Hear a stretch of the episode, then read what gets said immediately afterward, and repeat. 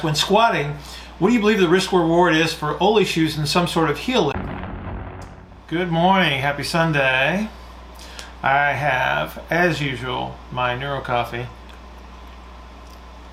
I gotta tell you, this was a spectacular batch today. I'm not sure why. I made it the same, but it's really, really good. So a couple quick updates. Yesterday, we did the Bubs Burger Food Challenge, which is a pre-cooked weight of 22 ounces of hamburger, a half a pound of bun, plus the veggies. And as expected, I put the boys to shame. So I finished two of them, which is actually a PR for me. The boys didn't quite make two, so I was the winner. This makes me 3-0 in food challenges with employees and interns. So the next group of interns better be ready for me. We're gonna have to come up with a different food challenge, I think. So maybe we'll go pizza, maybe we'll go ice cream, not really sure. But anyway, I wanted to just rub that in just one more time before we move on with life. And so that was fun. We had a great time at Bubs, and if you haven't been to Bubs, it is world famous. It was on Man vs. Food, so once again, had a great time. So this week on YouTube, if you haven't seen last week's Q&A, it is up there. I did a podcast with the quarterback docs, the QB docs. So that was with Drew Keel, and so that is out there on iTunes. And I threw up a couple of highlight videos, one on YouTube, so you can get to see that. The iFast podcast number 6, where Mike Robertson and I talk about our client foundation and how we work with those people. So that's actually a really, really good podcast for those of you who run your own businesses. And then I posted a shoulder mobilization, so manual therapy to increase shoulder flexion and cervical rotation, which is incredibly useful. We also explain a little bit more about the Camporini angle, which a lot of people don't quite understand yet, but I'm sure that will become prolific as it usually does. I've also thrown up a couple of things related to a question, or actually two questions today on the Q&A. There will be new videos posted today, but I'll talk about those as we go through the Q&A. Up on Instagram, we talked about treatment sequencing, the Terry project. If you haven't seen the Terry project, results are pretty spectacular. Terry's a friend of mine that came in for a little bit of posture help. He's not a painful client, and so he has agreed to let all of his progress be seen worldwide on the internet. And he's doing a great job. He is totally committed to this process and showing some amazing changes, so check that out on Instagram.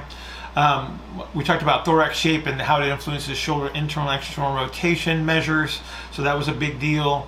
Again, the quarterback doc podcast highlights, and of course the videos for the 16% were up on Instagram this week. So let's dig right in to this week's questions. First question comes from Taylor, and Taylor asks, when squatting, what do you believe the risk reward is for OLE shoes and some sort of heel lift? I know the obvious benefits and risks, but in your opinion, which outweighs the other? Does it put that much more stress on the knees? Does it allow you to stack your pelvis better? Or, and I'm assuming he's asking me, does it acquire more hip IR? And so I think people are looking for some sort of black and white answer when they ask questions like this, but the reality is that nothing that we do is ever black and white. And so what we have to do is we have to consider the N=1 concept. It's like, who are we talking about? And so does a heels elevated squat alter the way that load is distributed throughout the system? Absolutely. And so if we elevate the heel, is there the chance that load is being shifted towards the knee? Absolutely. Does the compressive force on the anterior part of the knee increase as you squat deep? Absolutely. So again, we have to consider who we're talking about. Are we talking about an adaptive Olympic weightlifter? Are we talking about my 86-year-old mother? Are we talking about a 40-year-old accountant that sits behind a desk? We have to take all of these things into consideration. So for instance, if I have somebody that has a tibiofemoral external rotation problem at the knee, then I know that I have a situation here that could limit knee flexion. And so in that case, I may not choose this strategy unless I can recover that full knee flexion. And so again, you have to take these things into consideration.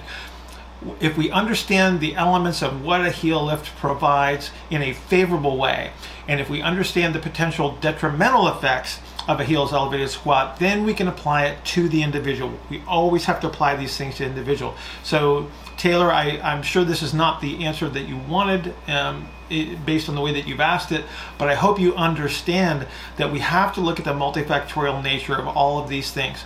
And so expanding our viewpoint, expanding our understanding of what these heels elevated squats can and cannot do, and what they may do from a detrimental aspect, I think that that allows us to make an informed decision. And then again, we always provide our safe to fail experimental environment whenever we're introducing anything new, and then that's how we decide whether this is a good thing or not so good thing. So thank you for that question. My next question comes from Tyler, and Tyler asks, how would you approach working with a patient that was diagnosed with a condition related to central sensitization, such as fibromyalgia or complex regional pain syndrome? Are there any specific compensatory strategies you have found that drive central sensitization?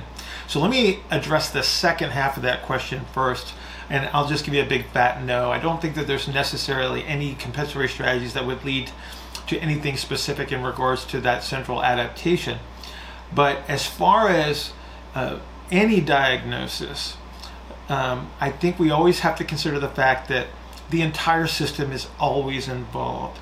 And so with any diagnosis, with any situation, because the nervous system is involved, I think there's always going to be an element of central sensitization. The question is there an adaptation, or is there rigidity in the system that may skew the influence in one direction or the other? So when we talk about CRPS, where we know we have most likely some form of immune system influence, we definitely have a central issue that definitely involves the brain. So we have situations under those circumstances where that might be the predominant influence. Now we have to look at a whole different set of strategies, from spatial and perceptual strategies or desensitization strategies.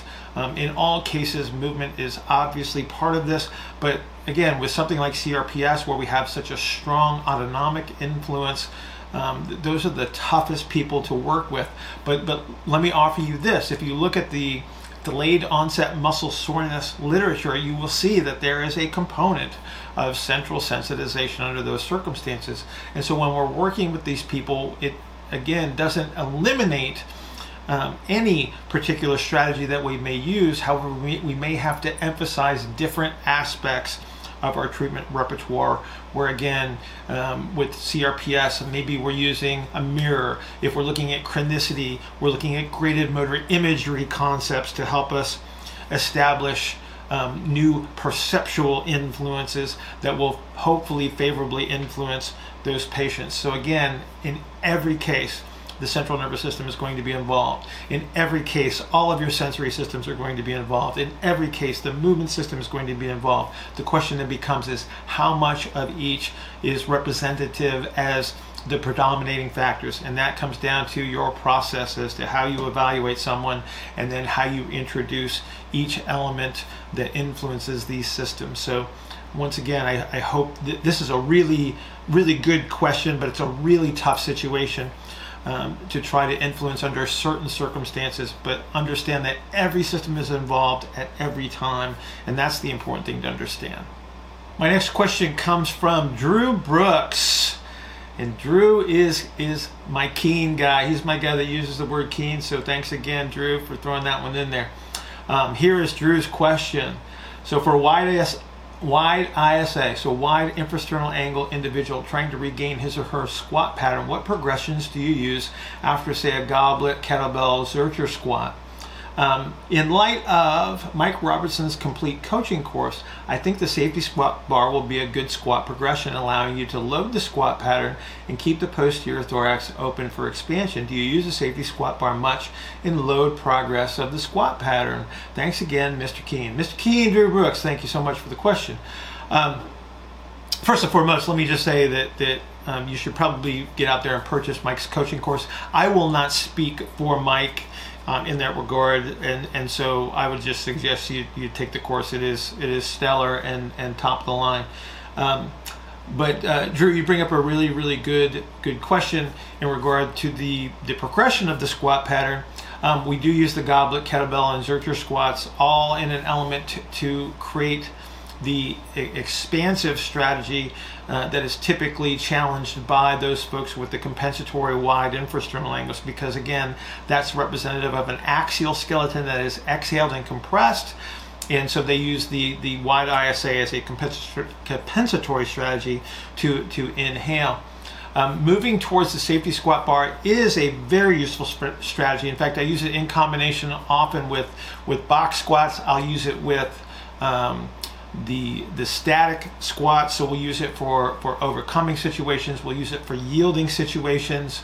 And I do love that. I am more skewed towards favoring the spider bar in regards to the safety squat bar, because the spider bar allows us to reach forward and it keeps the upper extremity and the scapula in that inhaled representation when we talk about range of motion arcs and things like that. So I do like the use of the safety squat bar. The thing you just have to be careful with is because we're dealing with somebody that may be using a compressive strategy, you do still have to attend to scapular position. You still have to attend to addressing the breathing element to make sure that I start in that inhaled bias when we're trying to overcome the axial compressive strategies. But definitely love the progression of going from heels elevated, goblets and kettlebell squats, zercher squats, and like I said, use of the safety squat bar with, along with the box squat, because again, very useful exercises, many variations on a theme. So Drew, thank you for that question. And I appreciate you sticking with the Keen concept. I got a series of questions from Ryan, so we're gonna knock these out one at a time. Ryan starts out with, how do you determine if a proxy measure of the extremity is pathological? And so he's referring to ligamentous laxity or capsular instability. On the opposite end, how would you determine a true tissue extensibility limitation? Assuming you've maximized axial position and respiratory variability, how would you treat these two presentations differently? Okay, so let's attack this from the beginning. It's like, how do you determine proxy measures in the extremity is pathological? Well, first and foremost, the history is going to give you a lot of information in that regard. So if somebody has a dislocation episode of some sort, then chances are you're going to be dealing with some form of tissue adaptation or a traumatic instability. And so again, when you have a history like that, we're going to make an assumption that we do have a pathology. I think a lot of people, and I think this is where your question is going, is that when we get a measure that seems to be abnormal in regard to a larger excursion than expected, a lot of people will jump on the bandwagon that, oh, we have ligamentous laxity. So the thing that you have to consider under those situations is if we have an orientation of the thorax or an orientation of the pelvis, we can get a magnification of what we perceive as to be the normal excursion range of motion. So let me give you for instance. So if I can anteriorly orient a pelvis enough that the acetabulum is facing more downward, I can get an excessive amount of total excursion of hip range of motion. So under normal circumstances, we might say that external rotation is 60 from the imaginary 0 point and 40 degrees of internal rotation from the imaginary 0 point. So that's 100 degrees of excursion. But if I can anteriorly orient that pelvis enough, I get an acetabular position that allows it, I might even capture 120 to 130 degrees of total hip excursion. But that's just an orientation problem. That is not indicative of the fact that somebody has developed some imaginary capsular laxity. So don't immediately rush to judgment under those circumstances. Secondarily, I don't know how much that changes things a whole lot anyway. The goal is to acquire dynamic control of orientation of the axial skeleton and dynamic control of the excursion of the peripheral joints. And that's a muscular control issue rather than just looking at the laxity issues. Granted, we might have some proprioceptive deficits that are associated with a true laxity or some form of traumatic laxity that occurs, but under most circumstances, I think that's going to be determined through process. So when I have somebody that can't consistently recapture position or can't hold on to their changes, now you may have a situation where we have a structural adaptation that is influencing the outcome, and that might be when we have to make the consult with the orthopedic surgeon under those circumstances. But that's how you're going to determine this, Ryan. It's going to be part of the process. It's not about making an immediate leap, because people overcome things all the time. People will walk in with rotator cuff tears, they're able to overcome those. People come in with these perceived laxities and they're able to overcome those. So again, I always default to, you make the attempts first, you run yourself through the process, and you see what they can reacquire, you see what they can learn to control, and if that doesn't work, that's when you start to make the assumption that, okay, maybe I do have a situation where structure has changed to such a degree that I need to bring in another element of service or integration. So hopefully that answers that first part. When we talk about a tissue, would you call it a tissue extensibility limitation? So the thing that pops into my head under those circumstances are situations where maybe we have a person that comes in that has been diagnosed with a frozen shoulder, and so under those circumstances, what would happen as you run through the process, as you attempt your global or more systemic influences in treatment, you'll see that you don't get the local changes that you expect. And so in that circumstance, now you need to think about what you have in your toolbox that will address those local issues. And so maybe you do have a tissue adaptation that can occur under those circumstances. And so again, that's going to be just a longer process. And so your strategies will be a little bit different, because if you're truly looking at a tissue adaptation, it's rare, I think, that those situations actually occur. I think there's a lot of other influences that are going on in regard to the way that the nervous system is behaving and based on the way that those changes take place. Because some of those adaptations, if they were true, I don't think all of those would be recapturable, especially with some of the capsular adaptations and then the aggression with which you would have to apply forces to make those changes. Having worked with a fair amount of people that have been diagnosed with frozen shoulders and seeing what is truly able to be recaptured, I don't think that we're looking at those adaptations necessarily. I think we're looking at a lot of influences of the nervous system, which can occur locally. We do have local environmental changes in regard to the shape change of the proteins themselves. So we talk about the contractile elements changing. And so those environments can change with different forms of manual therapy, different influences of medication, etc. So again, I don't think that they occur as much as many people blame them on. I think that we just need to look at expanding our perspective in our toolbox. But under those circumstances, if you do have a true tissue limitation, then maybe you're looking at a very, very long-term strategy in regards to trying to add length to tissues, and that would be using some of your DynaSplint strategies, perhaps a lot of time and effort you applied by the client to restore that range of motion through repetition, and avoiding situations where you're creating a negative influence associated with pain and discomfort at end ranges, and just reacquiring some of that range of motion through desensitization strategies. So I think that there's many ways to go about this, but again, I caution you to against making that leap that you're making an assumption that you do have a tissue change. They do most likely occur, I just don't think they occur as often as we think. The second half of Ryan's question piggybacks off of a question from last week where he asked, what tests or measures do you apply to determine whether the elbow is oriented towards ER pronation or IR supination?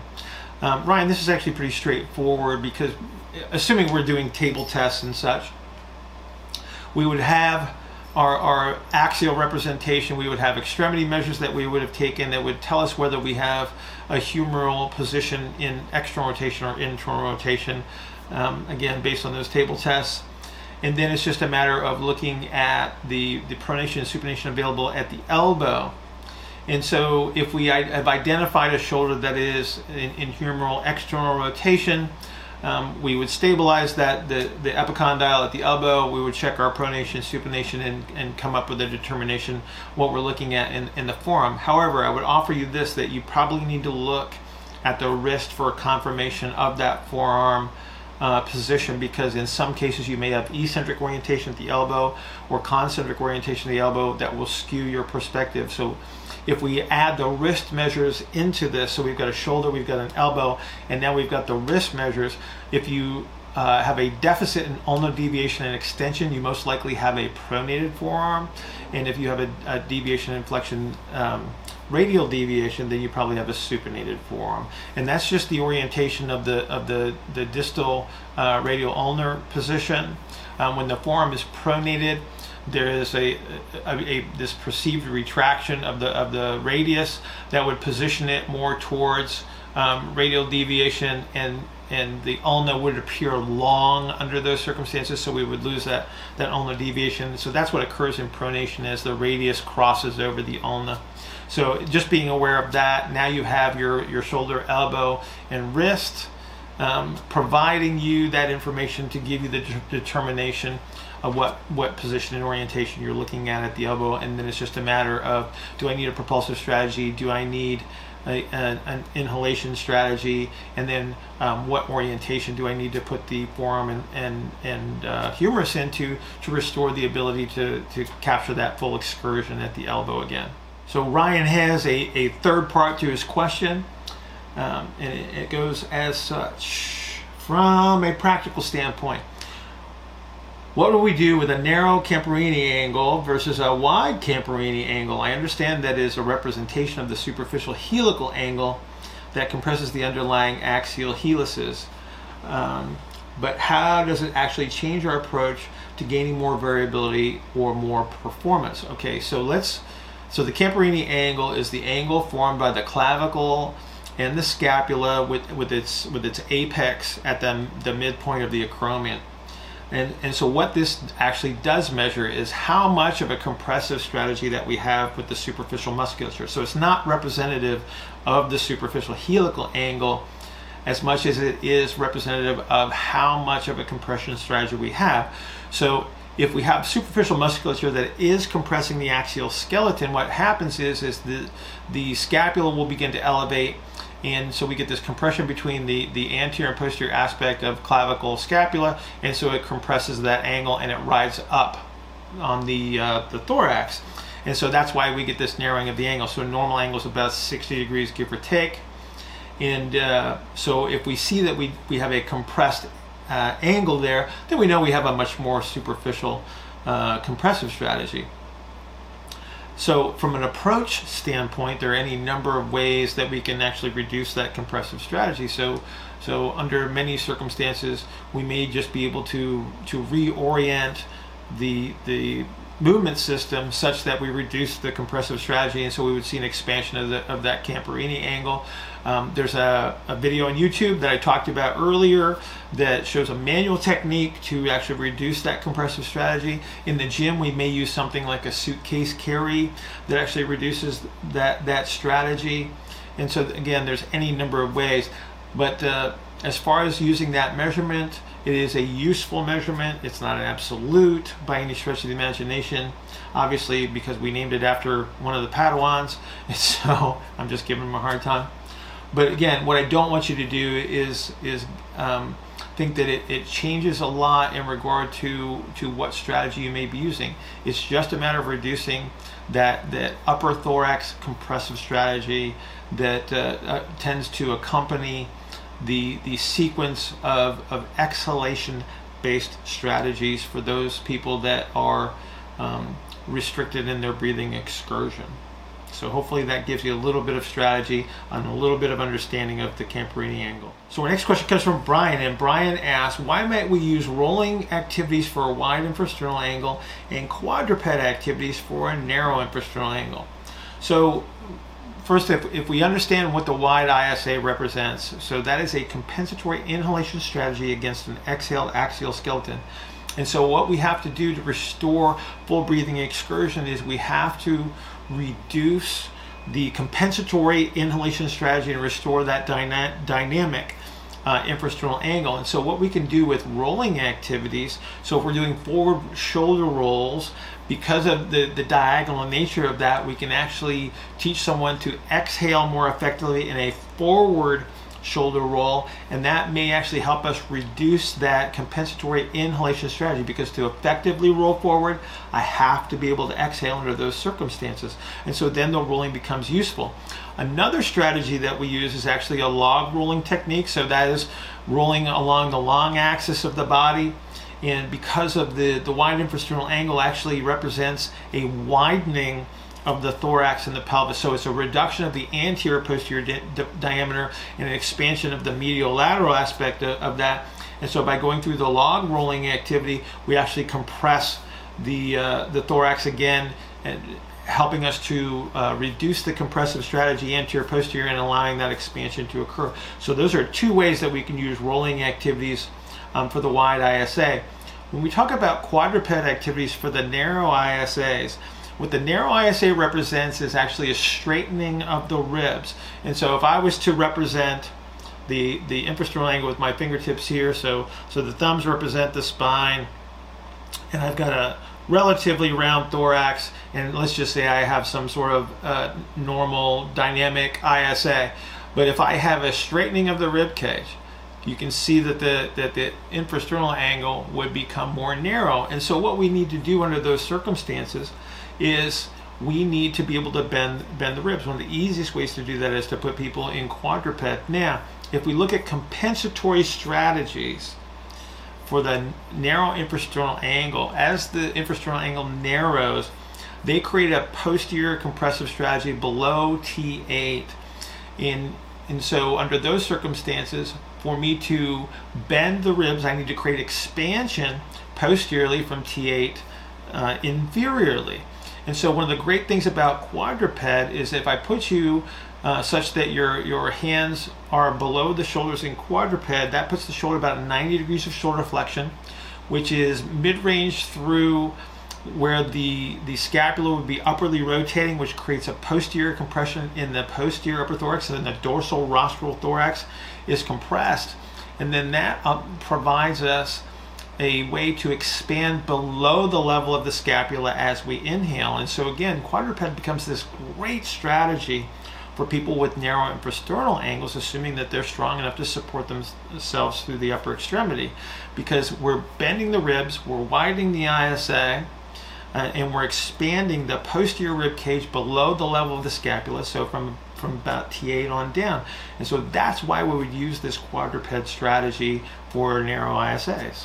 So my next question comes from Max, and Max says, with respect to internal pressure of the guts and the diaphragm, with a higher rate of force production in, say, a high box jump, you'd want a diaphragm that can concentrically yield and concentrically overcome very, very quickly. Max, you are 100% correct. You are on it. And so, yes, every time we want this low amplitude type of an activity, especially when we're looking at where the extremity is relatively extended and the axial skeleton is relatively upright. So when we think about a low amplitude jump or a quick counter movement jump where there's not a lot of descent involved, the pelvic diaphragm will have to concentrically orient very, very quickly, because we're taking that quick dip, and the faster that we can turn that around, the faster we can get the guts elevated and then push up against it. And so again, Max, you are absolutely correct. In fact, I posted a video on YouTube today